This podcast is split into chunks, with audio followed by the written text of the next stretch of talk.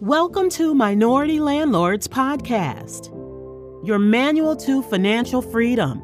Are you looking to escape the 9 to 5 rat race? Do you want to earn passive income while building generational wealth for you and your family and don't know how to get started? Well, you're at the right place. Here at Minority Landlords, we're here to help educate minorities about real estate investing. And now, your host, Pepe Amoti.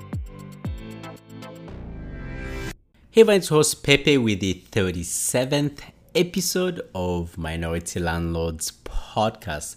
I'm psyched for today's episode because I'll be talking about the biggest incentive that most of y'all are in real estate for, and that's to one day quit your W 2 job and either focus full time in real estate investing or just find yourself in a beach somewhere in Hawaii or Florida, Miami, whatever, just chilling and enjoying the fruit of your labor. Like I've said before, this is definitely doable. And quite frankly, you do not need a lot of units in order to be able to achieve financial freedom through real estate and eventually leave your W 2 so that you can either focus full time in real estate or do whatever it is that your heart desires. And today I'll give you uh, I'll give you all some tips and and things to consider before you take that leap of faith and leave your W two job or whatever under the table job, any kind of job that you do that is not real estate related. This is really going to vary from person to person, obviously, since we are all in different situations. We all have different spending habits all of our budgets are different. We all have different bills. We our family dynamics are different. Some of us are single, some people are married and whatnot. But I felt like giving some tips to consider before jumping and quitting your job. And some of these tips are pretty much general and you and can, you all can cater it to yourselves however way that you find that fits. Number one first thing to do is start by going through your finances and figure out how much money exactly do you need in order to live freely without having to worry about money.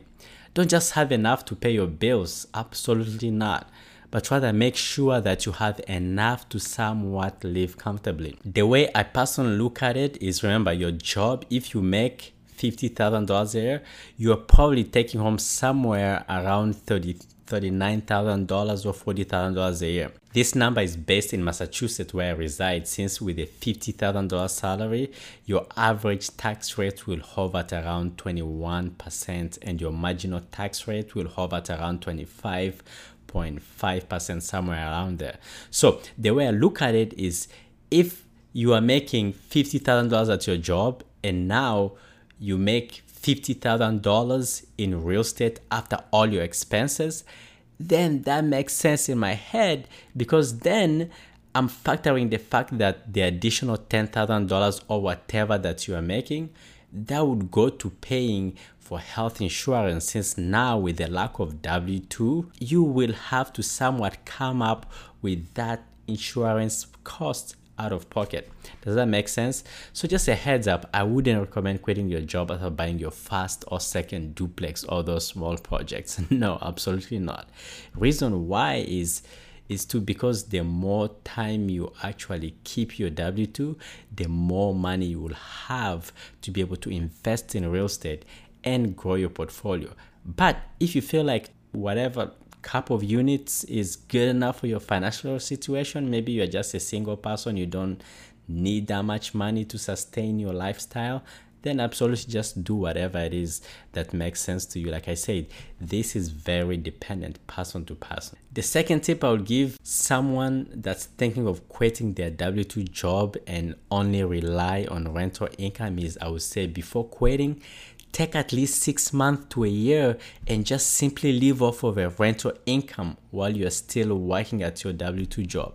That will help you understand the reality that that's yet to come and for you to determine whether or not it's the right time and the right decision to make to quit your W 2 job because you don't want to quit and then having to go back and whatnot and all those things, right? Does that make sense?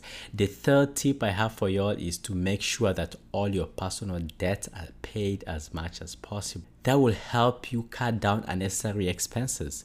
So make sure your credit cards are paid off, student loans, or all those debts that are usually lingering around. Make sure that you try to cut them, either pay them all off or at least pay majority of them. The fourth and last tip I have for y'all is to make sure that by not having your W2 job, you are not ruining your chances of acquiring properties in the future. As we know, it's harder to obtain a mortgage without having a W 2 job.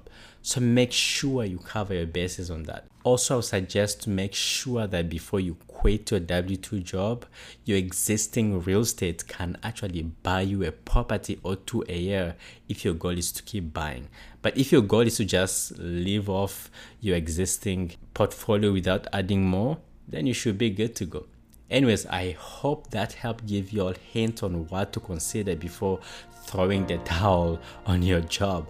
My, my recommendation would be if you're a newbie with just a couple units and do not absolutely despise your W 2 job and it's not sucking the life out of you, then it might be a good idea to stick around with it just a little longer so that you have that extra cash to buy more properties. Like I said, it's much easier to obtain mortgage if you have a W 2 job.